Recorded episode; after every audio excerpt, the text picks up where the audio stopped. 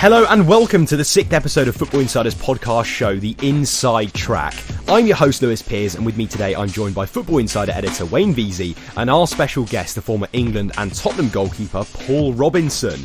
In today's show, we have exclusive news on the next Premier League manager set to leave, who is the hot favourite to replace him, how the Nottingham Forest owner sacked Steve Cooper a fortnight ago and then changed his mind, as well as exclusive West Ham and Aston Villa news and a Liverpool bombshell. We have some big news from our experts on what's really happening behind the scenes at Forest. What's in store for Roy Hodgson and whether the growing Crystal Palace Steve Cooper speculation means we're entering done deal territory. We also discuss Aston Villa's new January targets and how an ex Manchester City star could be joining them and how big an impact FFP will have on their shock title ambitions. Meanwhile, could Liverpool sensationally accept an offer for Luis Diaz and should they? Plus, the latest on Jadon Sancho and the deplorable conduct that has shifted the dial for good at Manchester United. We also, of course, discuss the latest title race twist ahead of Liverpool's mouth-watering Premier League showdown against Arsenal this weekend. Are Arsenal now the shock favourites? Will Liverpool's title tilt fall flat when Mohamed Salah heads off in January for a month to AFCON? Before we jump in, I'd really appreciate it if you hit the follow button on your preferred podcast platform. And if you like what you hear, make sure to give this pod a top review and rating. This enables us to produce the very best possible show. Let's get straight into the episode. All right, Wayne. So to start with, we've got to talk about Nottingham Forest. Steve Cooper, of course, relieved of his duties as Forest boss just a few days ago. Wayne, does this come as, as a surprise? And really, is there any other news you can tell us about, please, at the club? No, it's not. It doesn't come as a surprise. I mean, we spoke two weeks ago on the podcast about he would be going, and he had told his friends he was going. He fully expected it. He wasn't in, on speaking terms with Marinakis, the, the owner, or their very strained relations for some time he very much expected the sack. Um, one thing I was actually told last week was that um, Marinakis sacked him last uh, two weeks ago, and the Nottingham Forest coach staff begged him to change his mind. He did change his mind and gave Cooper back his job temporarily. So this is kind of the volatility um, at Forest that was going on behind the scenes. Um, things things were very very difficult. So Cooper wasn't surprised. He knew it was coming, and he's been or his sort of camp have been looking at other other potential job opportunities, including in the Premier League, which we're going to come to in a bit. Um, in terms of Nuno getting the job, two and a half years. Wolves Wolves fans love him. Tottenham fans don't rate him at all. A lot of neutrals sit in the middle, but proven Premier League manager, and that's that's what Nottingham Forest have gone for, and they've obviously looked at other managers as well before going for him. And interestingly, Lopetegui, another former Wolves boss, was the number one choice, from what I'm told. Um, but he had concerns about working under Marinakis and also not having full control over transfers. So that's why that one didn't happen as well. I mean, Paul, if we just look at it objectively for a minute at Steve Cooper's time, looking at their summer signings, you know, they, they did bring in some decent players in the summer, likes of Ibrahim Sangare from PSV, Anthony Elanga from Manchester United, you know, Hudson, Callum Hudson Odoi from Chelsea. So there were some decent names in there. But how do you think Cooper could have actually done any better? Do you think it's quite harsh, really, on him? And, and has Marinakis taken quite a reactionary step in sacking him? There's, there's, it's the old thing that I say with success comes expectation. So, with as a Nottingham Forest fan, as a Nottingham Forest follower, what do you expect in your second year in the Premier League? For me, for them, success is staying in the Premier League again. The second year is the hardest year to stay in. They build on what they achieved in the first year, and they go again. For, from a, a neutral's point of view, from the outside looking in at Steve Cooper, he's been given a team. I'm not sure how many of those players he wanted, how many of those players that he signed himself. You look at the finances there, you look at the amount of money that's been spent. I mean, we all remember the transfer deadline. There was players coming into the City ground at 10, 11 o'clock at night, not necessarily ones that he scouted, recruited, and thought that he wanted in his team. You strip it back to the bare bones when he picked it up, the club in the championship. You look what he did on the budget that he's done, and he will be forever held in such high esteem. There's nobody, no manager at Nottingham Forest that's ever, ever come close to Brian Clough, and none will. Steve has been become the closest to that. The relationship mm. he's got with the fans. I was there last week for their game against Everton when he was reportedly under pressure getting the sack. He walks out the tunnel first, and the response that and the relationship that he's got with the supporters is fantastic. But sentiment can only last for so long. I think it's one win in 13 that they've had recently. And in, in all honesty, if the bottom three weren't so poor, they'd be in the bottom three. They're below Everton, who have had 10 points deducted. They were sleepwalking towards relegation. So the results that they've had and where they were going, it was only a matter of time before the manager was relieved of his duties. I mean, like I say, sentiment, the relationship, how you think of him, he's well thought of in football. He will get another job yeah. almost imminently, and we, we know it's, it's you know it's, it's, not the elephant in the room. It's Crystal Palace. The, the, the owners obviously spoken openly about it, so that's something that he will look at in the future. Um, but for Nottingham Forest, the owner looks at the money he spent, he looks at the players that he's brought in, and he thinks, "I'm fourth from bottom. We've won one in 13. I need to change. I can understand the change. I don't understand Nuno Espirito de Santo coming in though. I mean, I watched him firsthand at Tottenham very pragmatic, plays five at the back, mm. not not a really good brand of football. Listen, he'll keep them in the Premier League, even if he keeps them in the Premier League just because there's three worse teams. But where the owner wants to progress them and take them to, I question it. Well, although I mean, what what what not Wolves fans would say is, you know, he got them promoted to same as what Cooper's done, got them to consecutive seventh Premier League finishes, which is Wolves' best ever. You know, he's seen or regarded as Wolves' best manager in 30, 40 years, without a shadow of a doubt. So he does have that proven track record, and that's why Marinakis has gone for him. And Marinakis believes they should be a top 10 team, Paul. He says, you know, privately, he says, you know, I've spent 300 million, I've given him all these top level players. Your job's your job's coach is to get on and coach them and turn it into a top 10 Premier League team. And that's he I think he made that clear to Steve Cooper behind the scenes. And one one kind of other interesting story I've been told is that um, wasn't very happy that Cooper went around telling people, and I don't mean the media, I just mean generally people at Nottingham Forest, they had nothing to do with signings, that they were all done by the by the owner and his son, and um, in association with agents, and Cooper had very little say in it, and the owner didn't like that at all. He didn't like that that sort of indiscreetness and what he saw as a lack of loyalty. So the where where you know, was a very strained relationship between the two by the end. Do you think as well that Nuno is going to take into account the size of their squad? One thing that was picked up on at his time at Wolves was their tight knit squad. They had such a small pool of players. I think it was only about 22 players they had regularly playing in the Premier League in comparison to the Nottingham Forest squad now, which just seems to have more players. Every time you look at their team lineup on the telly, they seem to have different players that you don't know. Do you think actually Nuno will take that into account? Will that be something of a concern given the size of the squad and some of the headaches that are due to come? He'll have decisions to make. I mean, that's the manager's job. But for me, the most important thing in Nottingham Forest, when I look at that squad and I look at the players they've got, yes, they've spent a lot. Yes, they've got a lot of quality. But the most important part of a football pitch are both boxes your defensive box and your attacking box. Without a Awoniyi, they've won one in 12 or yeah. one in 13, whatever it is. He's a huge miss. They haven't got a replacement for him. They lack goals. They concede far too many goals. They've got two good goalkeepers. They've not got a Premier League quality goalkeeper. In both boxes, they don't score enough goals and they concede far too many. The two positions that they're really lacking is in both boxes, in my opinion.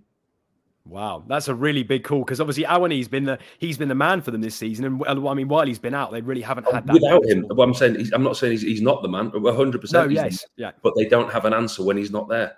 So it's like an Ollie Watkins equivalent, isn't it? It's that sort of player where when he's missing, they don't have that fire. I mean, Chris Wood's a good player, yes. Yeah, and they changed their tactics as a result. They play much, much deeper with a, you know, defending their own box rather than sort of pushing higher up the pitch, and it, it it's made it's made a massive difference. And Nottingham, Nottingham Forest haven't played well; their results haven't been good, and you can see that rapport that Cooper had with the fans. But if you strip away all that, you can kind of understand why the owner's made the decision he's made at Forest, why he's brought in a new manager, and also why he's gone for Nuno. I think, you know, if you'd have given Nottingham Forest Nuno two years ago, the fans would have absolutely loved it. Um, and I think Wolves wouldn't be absolutely devastated. Wolves fans wouldn't be devastated to have him back either. Not you know, he he failed at Tottenham, no doubt about that. I think Tottenham was was the wrong job for him, and you know his playing style didn't work at all. But I think for for Nottingham Forest, that's a pretty strong opinion, uh, pretty strong appointment. Football you know, fans are very knowledgeable. Sorry, sorry, Liz. Football fans are very, very knowledgeable. The access that they've got to podcasts like ours and other news. Football fans now, they, they don't need to put the television on and be told that so and so is offside. The Nottingham Forest fans are very, very knowledgeable. The relationship that they've got and they've had with Steve Cooper, Nuno Espirito de Santo is not getting a honeymoon period because of that relationship. They will be clever enough. They'll understand that, that they they will know results, points, total, etc. hasn't been good enough. They're sat bottom of the league because they're not winning football matches. They will go, okay, fine, understand why he was sacked. but he ain't getting five, six, seven games. If he doesn't hit the ground running, he's going to be bang under pressure immediately. That's got to be a concern, though, surely. Looking at that deal when you said at the beginning he signed a two and a half year deal, what will Marinakis be expecting behind the scenes? What will they have discussed? Because the way that I see it objectively will be Marinakis has turned around and said, You've got six months to keep us up. And then from then we kick on. Do you think that will roughly be what they're going for? Or are you expecting from this point on, Nuno is not only to hit the ground running and keep them up, but to push them up higher in the table? In terms of this season, staying up to the absolute bare minimum top 10 is what the owner wants. He wanted that for this season under Cooper. And that would still still be an objective of his. He wants to be playing in the Europa Conference League. He wants to be like Brighton. He wants to be like Aston Villa, and that's that that's his ambition. And and he, he thinks, given the money he spent, that it's completely achievable. So I don't I, I, agree with Paul. I don't think there is a honeymoon period. I don't think it will be. Uh, I think he will, they will invest also in January again. I think there will be more signings coming in, and there'll be great pressure on Nuno to deliver. He'll be paid an amazing salary, of course, and expected to deliver. So, you know, will not will not being an, an easy job. This isn't a job where you, finishing seventeenth is sufficient at all. Wayne, I'm, I'm not privy to the information. I know you're you're close to the the pulse of a lot of clubs. What's their FFP situation at Forest? Are, are they close to the line, or are they okay? I think they're getting closer to the line, Paul. I Are think they? there might have to be some sales and also some some loan buys as well to to strengthen the club. Yeah, they are they are getting much closer and have gone close to the limit, um, as have quite a few Premier League clubs as well. That ones we're going to speak about as well today. Um, yeah, so that that that is definitely an issue, and they're on quite high wages as well. A lot of those players, and some of them apparently on more than hundred thousand pound a week, which Nottingham wow. Forest, when they're a championship club and they were like 30,000, 25,000 pound a week was a lot. So, you know, they've completely transformed their finances, albeit with a lot more revenue coming in in the Premier League. Course, Nuno's coming back. Morgan Gibbs White reunion with him. And actually, in 2019, Gibbs White said about Nuno that he's a very good manager. Paul, when you know a, a previous manager might be coming back into the club or a manager you've had relations with, whether they are good or bad, how much does that cross your mind? Is there a psychological element of that going, oh, I've played under this manager and X has happened? Does that actually happen? Yeah, absolutely. I mean, it's, it's like in any walk of life in any job. If you have a boss from an old business that you got on with and he comes to, to where you're working now, happy days. You know, you're onto a good thing. But likewise, on the flip side of that, if you didn't get on with him and he didn't like you and you didn't progress the way you wanted to be in, whatever job you're doing, it's it's the same. I mean, if you like anything, if your face doesn't fit personality wise, there's a clash or if a manager didn't think you were good enough at one club, he's not going to think you're good enough at, at another club. Man management wise, he's got to be open with all his players between now and January because he can't change anything and he needs all of his players in a similar way to Eddie Howe at Newcastle. Eddie Howe talked about his goalkeepers and he said, No, it's okay. I'm fine with what I've got. The two goalkeepers here are more than good enough to cope with everything that I need. I've got two top class goalkeepers and I'll be using them. He's got to say that because January was four weeks ago you know, at the time, it, four weeks away. Sorry. So mm. it, it's how you man manage the players. But no, previous relationships with the managers obviously will come into play. Um, Wayne, were there any other managers in the job in the running for for the Forest job? Because it sounds like actually, you know, sort of, you know, has run quite close to his money in terms of the yeah, other I mean, candidates. Yeah, in addition to Lopetegui, who, who I just mentioned, Oliver Glasner, Eintracht Frankfurt boss, he was spoken to. Um, he was interviewed and came very close. And also Marco Silva, before he signed the contract at, at Fulham, he signed a new contract, I believe, in October. He he had been looked at prior to that as well as a as a top level candidate and someone that they Marinakis rates really highly. So they have looked at this has been a long process. This hasn't just happened overnight. This hasn't happened as a result of the 5 0 defeat against Fulham or the defeat to Tottenham on Friday night. This has been um, happening, going on behind the scenes, talks behind the scenes, interviews with potential candidates for many, many weeks. So it's not out of the blue. They think they've done their groundwork. They think they've appointed a top man, but and and, and have looked at a lot of managers as well. You can sort of tell by the names I've just mentioned that these are proven operators as well. Um, and that's why we want someone who knows what they're doing and can make an impact straight away. And when it sounds as if Steve Cooper, he's not going to have any time for the beach or rest, sounds like actually that he might not be out of work for very long. Another Premier League team sounds like they're interested in appointing him potentially. Yes, I mean, Crystal Palace are very keen. He was.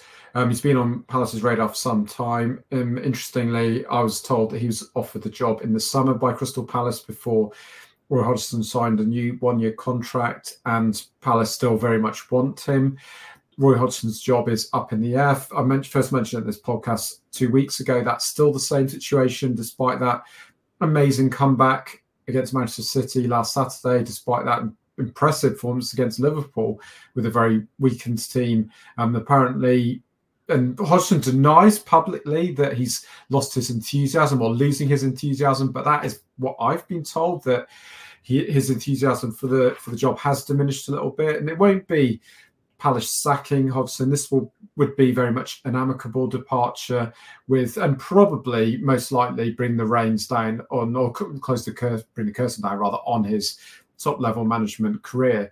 Um, just because he's of how football's changing, the VAR, the rules changes. Apparently, um, Hodgson's had enough of it. Doesn't doesn't like it, and is quite keen to pack it in. So the, the, information I have, and I think a few others written as well, is Cooper is absolute top target, and Palace have been have been waiting for him to be sacked by Nottingham Forest, so there won't be a compensation. Some needed to be paid to Forest, and then and then they can make a move. Obviously, there's sort of agree terms, all those kind of things, but that is very much possible and could happen in the next few weeks with Cooper being appointed the new Crystal Palace manager. Well, you see, you see Roy last week after the Liverpool game, don't you? You see his press conference after the game, his post-match interviews. I mean, he was, he was literally yeah. the end. was he was raging. I don't think it's, you don't see Hodgson like that very often, do you? No, and I mean, there's not been ageist or anything, but the father time catches up with everybody. Everybody has got a lifetime, a lifespan in a certain job and that man, what he's done and what he's achieved, uh, and the respect he's got in football is, is incredible. And whenever he does bow out, it will be on his terms. Yeah. Mm. And I think the truth is actually, you know, getting a 2 2 draw away in Manchester City to for, for potentially the, the Swan Song season is unbelievable. And that shot of him after they scored the penalty, turning around to Pep Guardiola and laughing. Yeah, laughing. I mean, yeah. you couldn't write it. I think that that sums up Roy Hodgson to a T, an absolute legend. And he just, he just stopped short of patting Pep on the head, didn't he? there you go. Yeah. And I think after, obviously, after the Liverpool result and how absolutely gutted he was, like you said, Paul, I think actually it was it was good for them. They actually got not one back necessarily, but there was something to cheer about uh, in that front from a VAR perspective. If we look at Cooper though going to Palace, do you think that could be a, a good move potentially? I think he, if he walks in that job, I think they could absolutely fly this season, provided they don't have any injuries. Yeah, I mean they've been absolutely um, slaughtered, haven't they, by by injuries? They're very weakened team at Man City, same against Liverpool, and just about getting by on. Um, the bare bones, as Harry Redknapp would call it. I think they've actually got a, a strong squad Crystal Palace and just as strong as Nottingham Forest, obviously assembled in a very different way, um, and play play and have played some much better football, I would say, in Hodgson's second reign compared to his first reign. So I think there's there's plenty for Steve Cooper to work with. He wouldn't be, you know, having to lift them up from the drop zone either.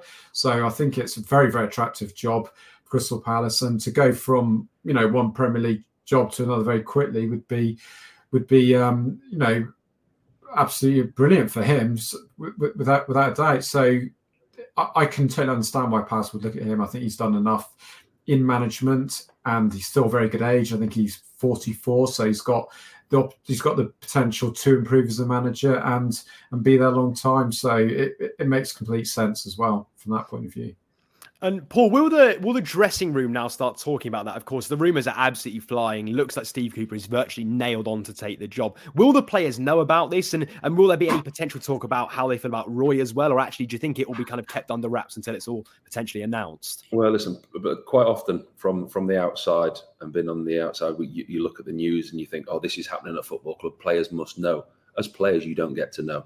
You know what's what's happening in the boardroom, what's happening at, at boardroom level, at director level Uh, managerial appointments, etc. Players are never consulted, or very rarely, and if so, it's an individual player. Can I ask though, Paul? Would you hear stuff from like from agents or from friends? You know, for example, if you shared the same agent or management representative as a potential another player or yeah. as an, another manager would you hear through through those channels well you, you, shouldn't because of confidentiality reasons but you know how life works now even yeah. more so with social media and, and, whatsapp for example and players are close to their agents and of course you yeah. do get to hear whispers and you get to hear things and if your agent or an agent that you know turns up at a, a training ground and you know he represents a certain manager doesn't take uh, you know a genius to put two and two together um, But as players, you, you, are not told, you're not brought into a meeting and you're not said, look, this manager's coming in, this is going to happen on this date. You're, you, are basically mushroomed. You just kept in the dark, and, and, that's it as players. So people say, oh, well, you must have known he was coming in. Why didn't you tell me he was coming in?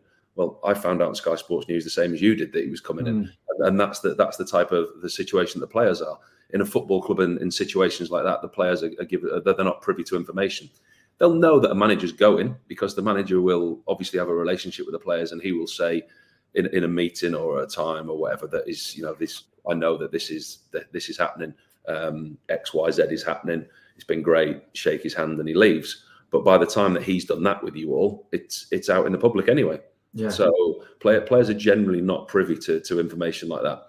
Rare occasions senior players will get consulted by owners by directors by insiders at the club, they will have conversations as to what's going on in the dressing room. Has he lost the dressing room? Uh, are players still on side? There'll be certain board members or members of staff at the club that will report back to the hierarchy. Those questions get asked internally, but as a group of players, very rarely. Were you ever consulted, Paul? Uh, no, no, obviously my opinion didn't count very highly at certain times. I got a few sacked over the years, though, Wayne. So that's that made up for it. there we go. That's all right. Then that's quite funny. Um, that's the other. That's the other question, Paul, as well on on on that front. Not only about managers coming in and, and in terms of whispers. Do you think the squad? I think it's obviously quite evident that that Roy's going to call it his time on football at some point. Whether it's this season, it remains to be seen. But will there be some talk as well from that perspective, potentially weighing up how long a manager is set to last in a job rather than looking at the outside with someone coming in? What about internally? How does that work?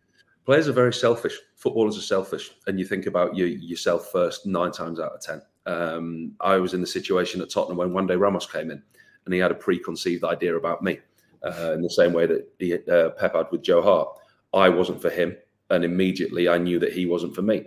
So he came in. We won the Carabao Cup that year, the last time mm. that Spurs won a trophy. That was in February in February, I knew that I was leaving in June. But did, wow. did he tell you, or was it just what you picked up? No, no, he, he told me by not speaking to me. Right.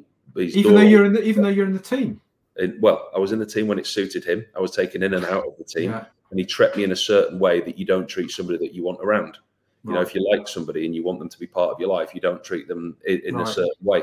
And and he wow. treated me in a certain way. But back to the original point, with hindsight, at 44 years old now, sat here looking back, I wish I would have had the insight to go, I'm going to be here longer than you. I'm just going to sit on my hands. I'll sit on the bench. Yeah, no problem. Because then Harry Redknapp was a manager that I would have loved to have played for. Yeah. So I jumped ship because I wanted, as a player, I wanted out. I wanted to go and play football. And what happens in a dressing room, players do talk, but they look after themselves.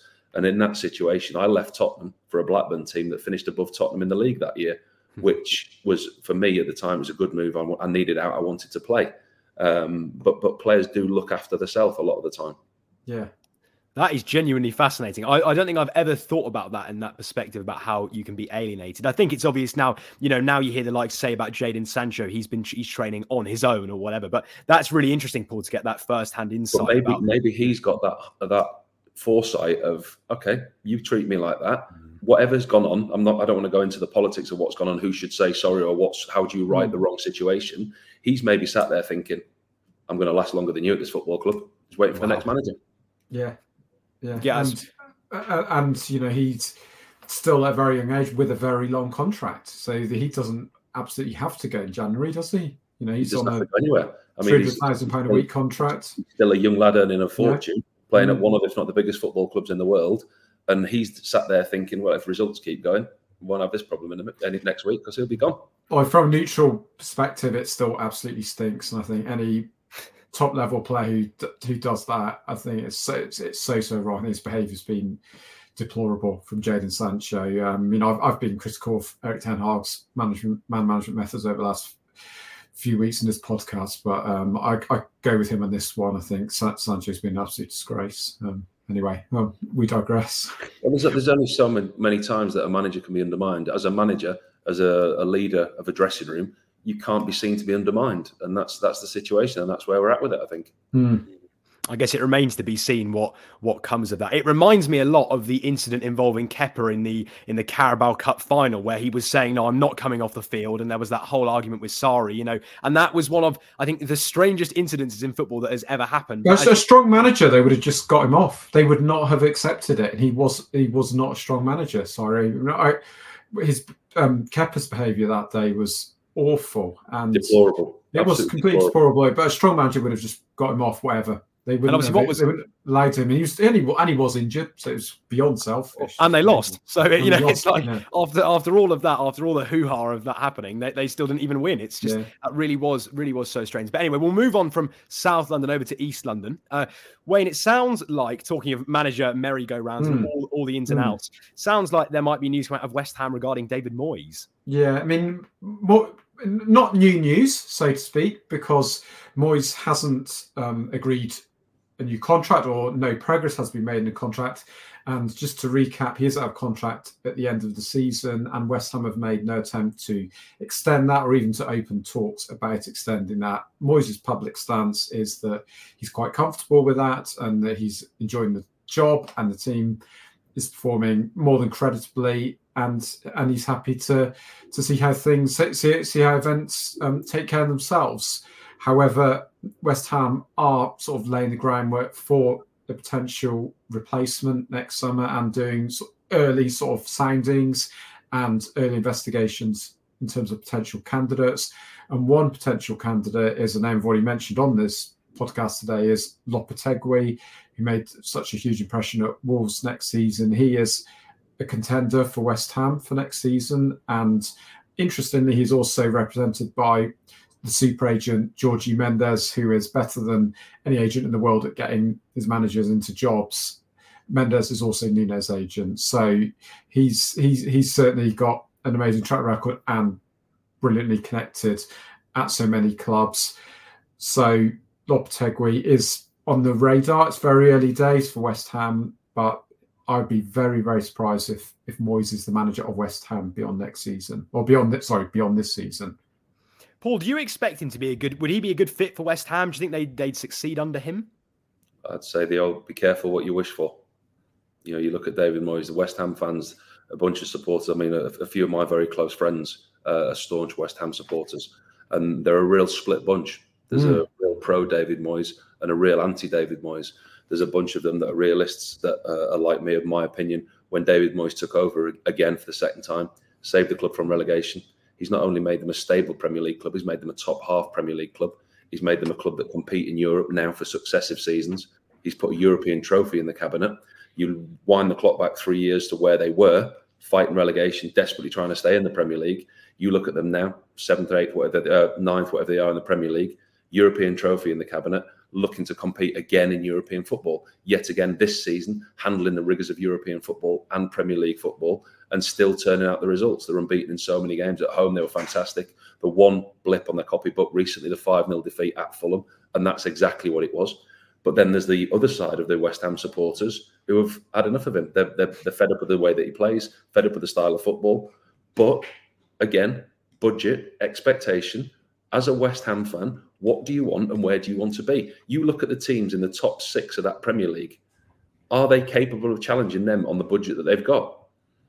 They're not. You look at what they've done. The recruitment after what after Declan Rice has been excellent. Yet again, I think there's been progression this year. Again, they're competing deep into a European trophy, and it's it's expectation again. Where do you expect your football club to be? And again, back to the original point: be careful what you wish for. I think, think, it's also very strained though between Moyes and the the board at, at times. It was strained last summer when they brought in the sporting director Tim Steidten, and that meant from Germany, and that meant that Moyes had less control over transfers because Moyes is a manager who wants lots of control over transfers. We had Keith Wyness, the former Everton chief executive, on here a couple of weeks ago, and he he spoke extremely warmly about David Moyes and also about how thorough he was with the transfers and how he wanted to be really super hands on. And that's how Moyes still wants to be at West Ham, whereas David Sullivan, the co owner, wants to be in charge himself and with his own people sort of doing the doing the sort of work for him. So you can see relations have been strained for some time. and last summer it wasn't guaranteed he was even going to stay last summer, even up until probably late July that Moyes was going to even stay for this season. So there are there are issues they haven't really been dealt with, and with that contract expiring at the end of the season, taking on board all Paul's points, which are completely spot on. Um, I, I, would expect I'd expect him to go, and that's even if West Ham finish eighth or ninth, which would be incredible, and even if they extend this European excellent form, punch massively above their weight. What West Ham fans say is we've got some really exciting players. Kudus Bowen, Paqueta, some brilliant Benrahma, brilliant talents, and Moyes doesn't make the best of them. We're too cautious, we're too negative. And they do have a point, but also he's getting the best out of some of those players as well. Would Bowen be a 60 million valued player under a different manager? Would Paqueta be a 70 million valued player under a different manager? You know, it's you know, it will take probably until next season to find that out. Well, I think you're absolutely right. And I think one point that you can summarize that entirely with is you look at the weekend, great win against talking of Wolves, great 3 0 win mm. against Wolves. But, you know, the Kudus goal where he sits on with the iconic mm. celebration that he's now doing, and the mm. fans absolutely love him. And, and I think I think he has done really well. I think that front three on their day going forwards in the Premier League are a top, top front three. And I think they are underrated. They've obviously got issues in their squad. I think there are some holes and some some positions that might need to be replaced or or they might need some extra bodies in there. But generally, I think David Moyes has, done an, a good job. The fact that West Ham fans can still walk around saying they're champions of, of Europe is is something quite special, really. And when you talk to Hammers fans, you know they are absolutely elated at that. That is something that will go down in their history. You know, one of my good mates who's a West Ham fan, West Ham fan years ago said, "All I want is for West Ham to win a trophy. I don't want anything else. We could get relegated. All I want is a trophy win." And lo and behold, they went and did it in Europe, not even in England. So it's very, very impressive. You've got a and, real eclectic mix of friends, haven't you? Uh, he has. He has got friends in Nice last week, wasn't it? Nice, Lausanne, all these friends well, all nearly, the world. We, we nearly did Wolves today as well, but that, that I'll, I'll save, save that, one. one. Okay, look um, forward to that. But do we? One one question I think is quite interesting Frank McAvenny made a good point to me and said, you know, I know Wayne, you've tied in there Lopetegui potentially getting the the West Ham role. Looks like that could be a, a, quite a good fit, but it's quite interesting. There's been such a tight lid on what's going on at the club. You know, David Moyes has, has, been very quiet publicly about what's happening. None of the players have really said. Is that does that come as, as a surprise? I think David obviously is quite an internal person. He's not someone mm. to go and blurt out in the media what's going on. But does that come as a shock? No, no, not really. I think in terms of what information gets out, a lot of it's um, very closely controlled by the club. Um, I mean, West Ham do brief journalists and they do give information, but you know when it suits them, and they've got they've got their own agenda. And Moyes, he you're right, he keeps himself to himself. Doesn't really speak much to journalists, certainly off the record. Mainly, it's all done on the record. He's got a few, I think, um, Scottish journalists who he speaks to off the record, but that's that, that's about it. I think Moyes is just playing the playing the PR game. I wouldn't read too much into what he says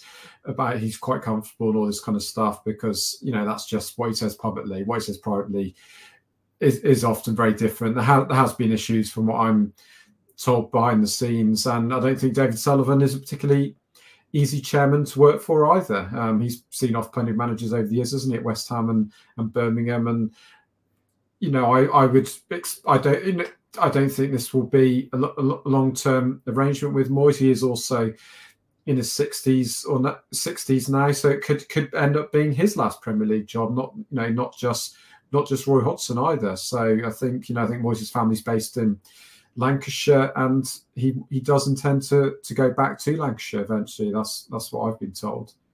Well, there we go. Well, we'll move up to the West Midlands actually and talk about Aston Villa. One club, Wayne, of course, who who are looking set to or set to move quite quite specifically in, in the January transfer window for for a certain tar- or couple of targets, I should say, um, which feels remarkable to say that they are pushing for the title, and that's something we can talk about in just a second as well. Have you got any updates, Wayne, about potential signings for them? Yeah, I mean, I spoke last week about about Aston Villa, and you know, very much focused on bringing in forwards in January, bringing in covering competition for Ollie Watkins. That's an absolute priority, not just in January, but also next summer.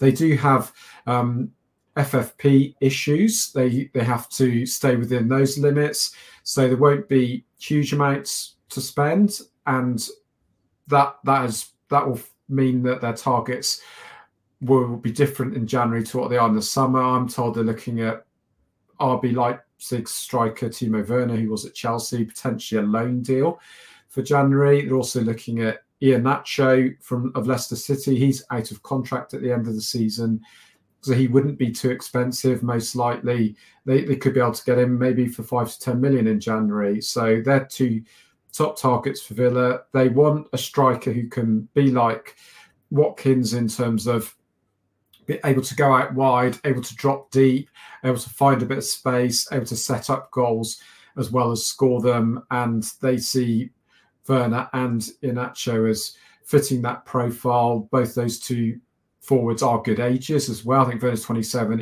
is 28, so have the energy to play in Emery's system. And Iheanacho, for example, would be quite happy not starting every game as well. That's his role at Leicester. He starts pretty much every other game at Leicester and has done for some time. So they would then have different targets, Lewis, for the summer where they'd have a lot more money to spend. So that's the kind of their two different sort of transfer plans for different windows. From what I'm told, obviously a lot can change now between between now and the end of January, but that's that's that's the current situation with Villa's sort of striker hunt. And if, if we focus on Timo Werner first, Paul, I mean, when you talk to, you know, his time didn't work out at Chelsea, uh, you know, he showed moments of promise. And when you spoke to Chelsea fans, they always seemed quite positive. I think fans across the league were quite critical of him. They often, uh, they often slated him quite badly. But when you spoke to Chelsea fans, they always seemed to think that there was a spark in Werner somewhere that, that was going to ignite at some point. What do you think about that? Do you think he, he, he could flourish under Emery? Well, that's the reason that he, he, came to the Premier League in the first place. You know, Chelsea saw something in him and there was a player there. But at Chelsea, for whatever reason, for him, it didn't work. And players in his position are judged on goals and assists. And whether it was the way that Chelsea were playing at the time or whether it was the way that he was playing at the time, it, it didn't work for him. Um, but we've seen in, in, the same as, as Unai Emery. You know, you look at his time at Arsenal, he left, went away, and look at the success that he's had. You look at Unai Emery's CV away from this country, it's phenomenal. And there was an, an original reason that Timo Werner was brought to, to this country. But then you look at that and you question his form in the national side. You look at the lack of goals that his national side have had for a long time. He's not scored the amount of goals that would suggest. But it's a hard sell in the same way as, as Harry Kane at yeah. Tottenham at the time. I want you to come to my club, but you can only play when he doesn't. And it's a, it's a hard sell. Hence the reason that that's the type of market that they're looking in with the FFP and everything else. But they are for want of a better phrase, they're not looking at second-rate strikers, but they're looking. They're not. They're not shopping at Harrods. They're going one down because of the fact that if Ollie Watkins is fit, he plays, and it's a hard sell for somebody else to come in. And what Villa, what Villa want now, they want, and what Emery wants is to win that European trophy this season. By the way, he is so ambitious. He's got an incredible record. I think he's won three Europa Leagues, is he? Um, if not more. He is. He, he genuinely thinks Villa can win the Europa League this season, and getting that right striker or right forward could could make all the difference because Ollie Watkins can't play every minute of every single game. That's impossible, and Villa do have a lot of fixtures, especially if they have an FA Cup run as well. So they do need reinforcements. It would be one or the other in terms of you know, actual Werner or whoever whoever else it might be would would be one coming in rather than two coming in, and it's someone who'd be comfortable with willing not to start every game as well.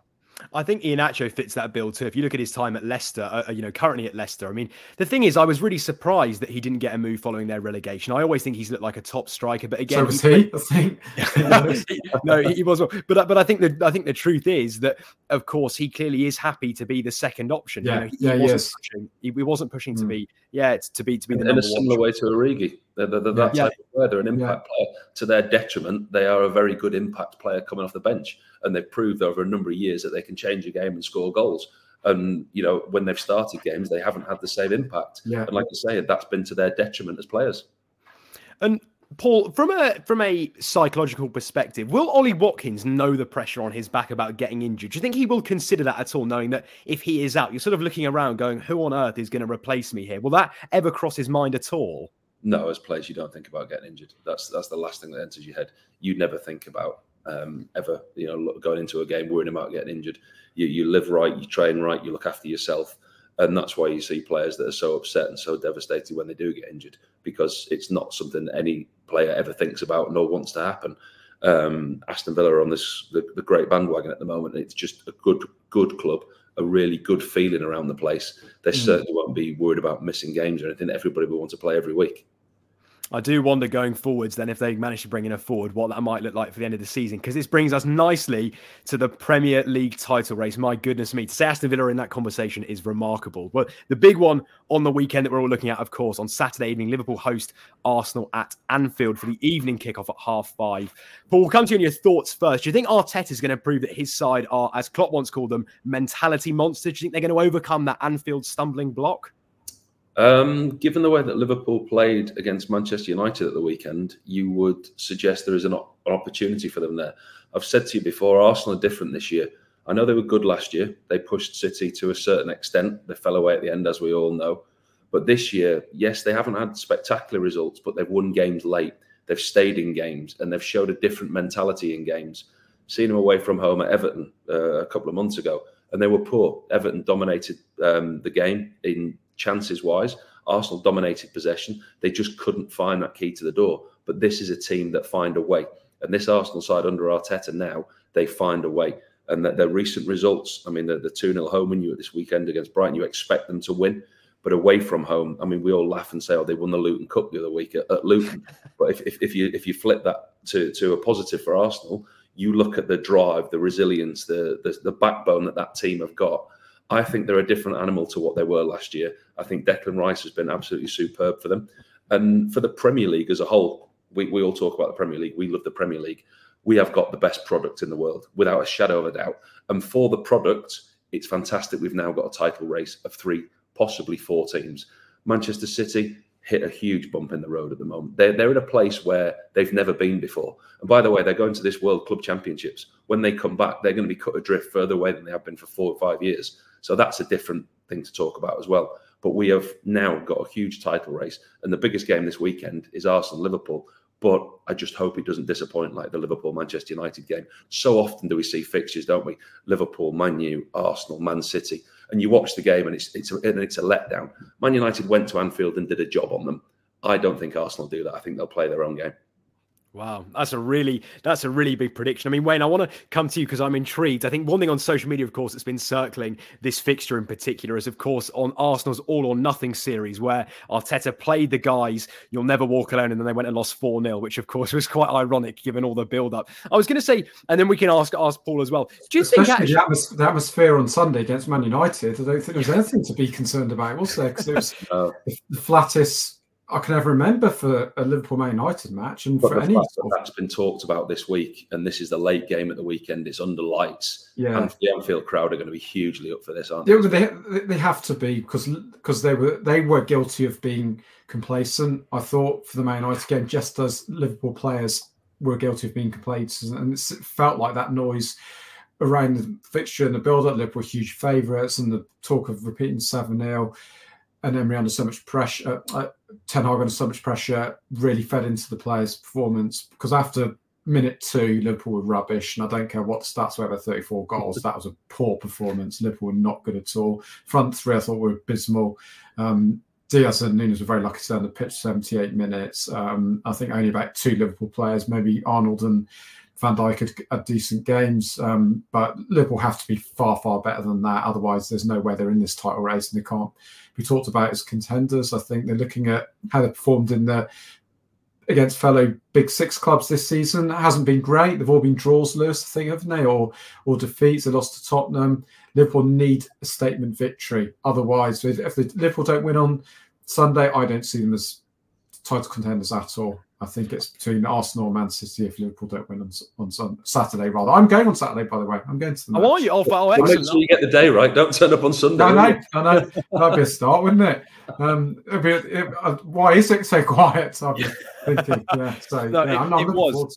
I think the I, I, think the Man United game was a total snooze fest. I, I really was a very very boring game. But and fair mm. play to you know, and I think you've got to give credit to Manchester United. They turned up, they did a job that they knew what they were going to do, and I think they they played to their strength. Ten They, they were there for the taking, though, Lewis. When they were no. So that, but there, look at Onana in goal. He was he looked awful. He looked a mistake waiting to happen. Paul, why did Liverpool not just put in swinging corners on top of his head? Why why not? Why why did they persist with out swing corners for the whole match? Um, that's a question I don't know. But I what, what would you, if you're a goalkeeper, if you're him And yeah. he's he was much worse on crosses, much worse on crosses than you, by the way. You were hundred times better. But why are they not putting crosses on his head? That's putting, something uh, that players the, scouting department look at, and it's something that I I question why not because yes, yeah. it is a weakness of his. Um, I was at the Burnley Everton game at the weekend. Sean Dyche identified a weak weakness in James Trafford, the Burnley goalkeeper. Yeah. Every single set play. I mean, it, you, you won't get extended highlights on match the day. It wasn't that good, but I was mm. there. I watched the whole game. I saw. Yeah, no, I watched the game more, as well. More goals than more goals than Anfield, that's for yeah. sure.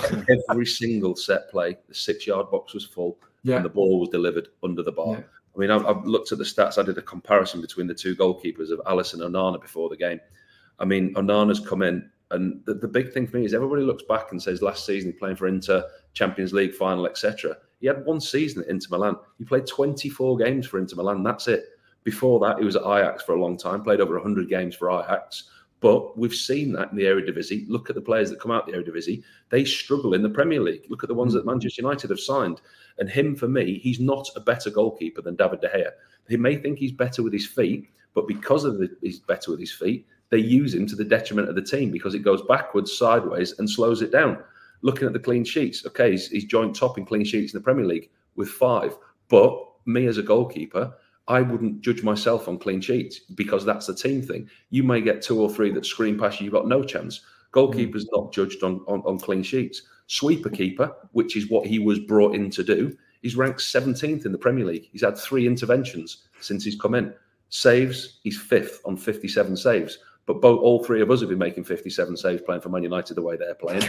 um, jury's out on him, and he's not good enough to play for Manchester United the way that he's playing at the moment. And he's cost him too many points. Look at the mistakes he's made in the Champions League at Bayern Munich, at Galatasaray. 15 conceded in six Champions League games.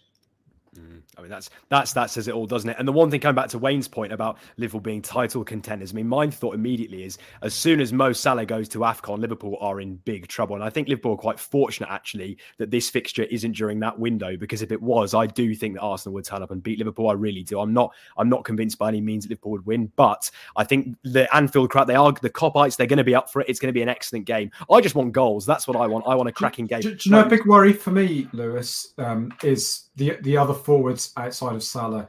Mm. I'm very concerned about Luis Diaz. He's nowhere near the level he was before his injury that he sustained in that Arsenal match, which was more than a year ago now. I think it's 14 months ago. He hasn't got his pace back. He's not dribbling past players. I think he's very easy defend, to defend against. He's very predictable, and he's not the flying super quick outlet that Liverpool had before that injury why why has he not got back to that level? He's you know he's been back in the back playing for nine months now. Um, that would be a big big concern for me. And if not, then I think they should sell him because if he can't beat players, he doesn't have the technical ability to combine the play. He doesn't have. He's not a great finisher. So what, what is he bringing for for a club of Liverpool's quality and prestige or team? He needs to be beating players. Otherwise, I don't see him as being an asset for Liverpool at all. And you can never say your favourite Darwin Nunez. He's got to be there for his lifetime contract, Wayne. That, He'll that, come good. He'll come good, Lewis. Yeah. No, I might, might be might be a long time away, but he will eventually come good.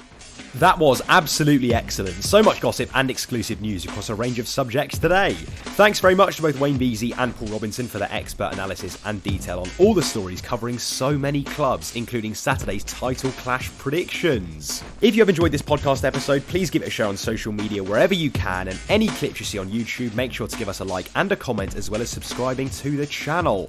I'm Lewis Peers, and we'll speak to you all on the next show here on the Inside Track.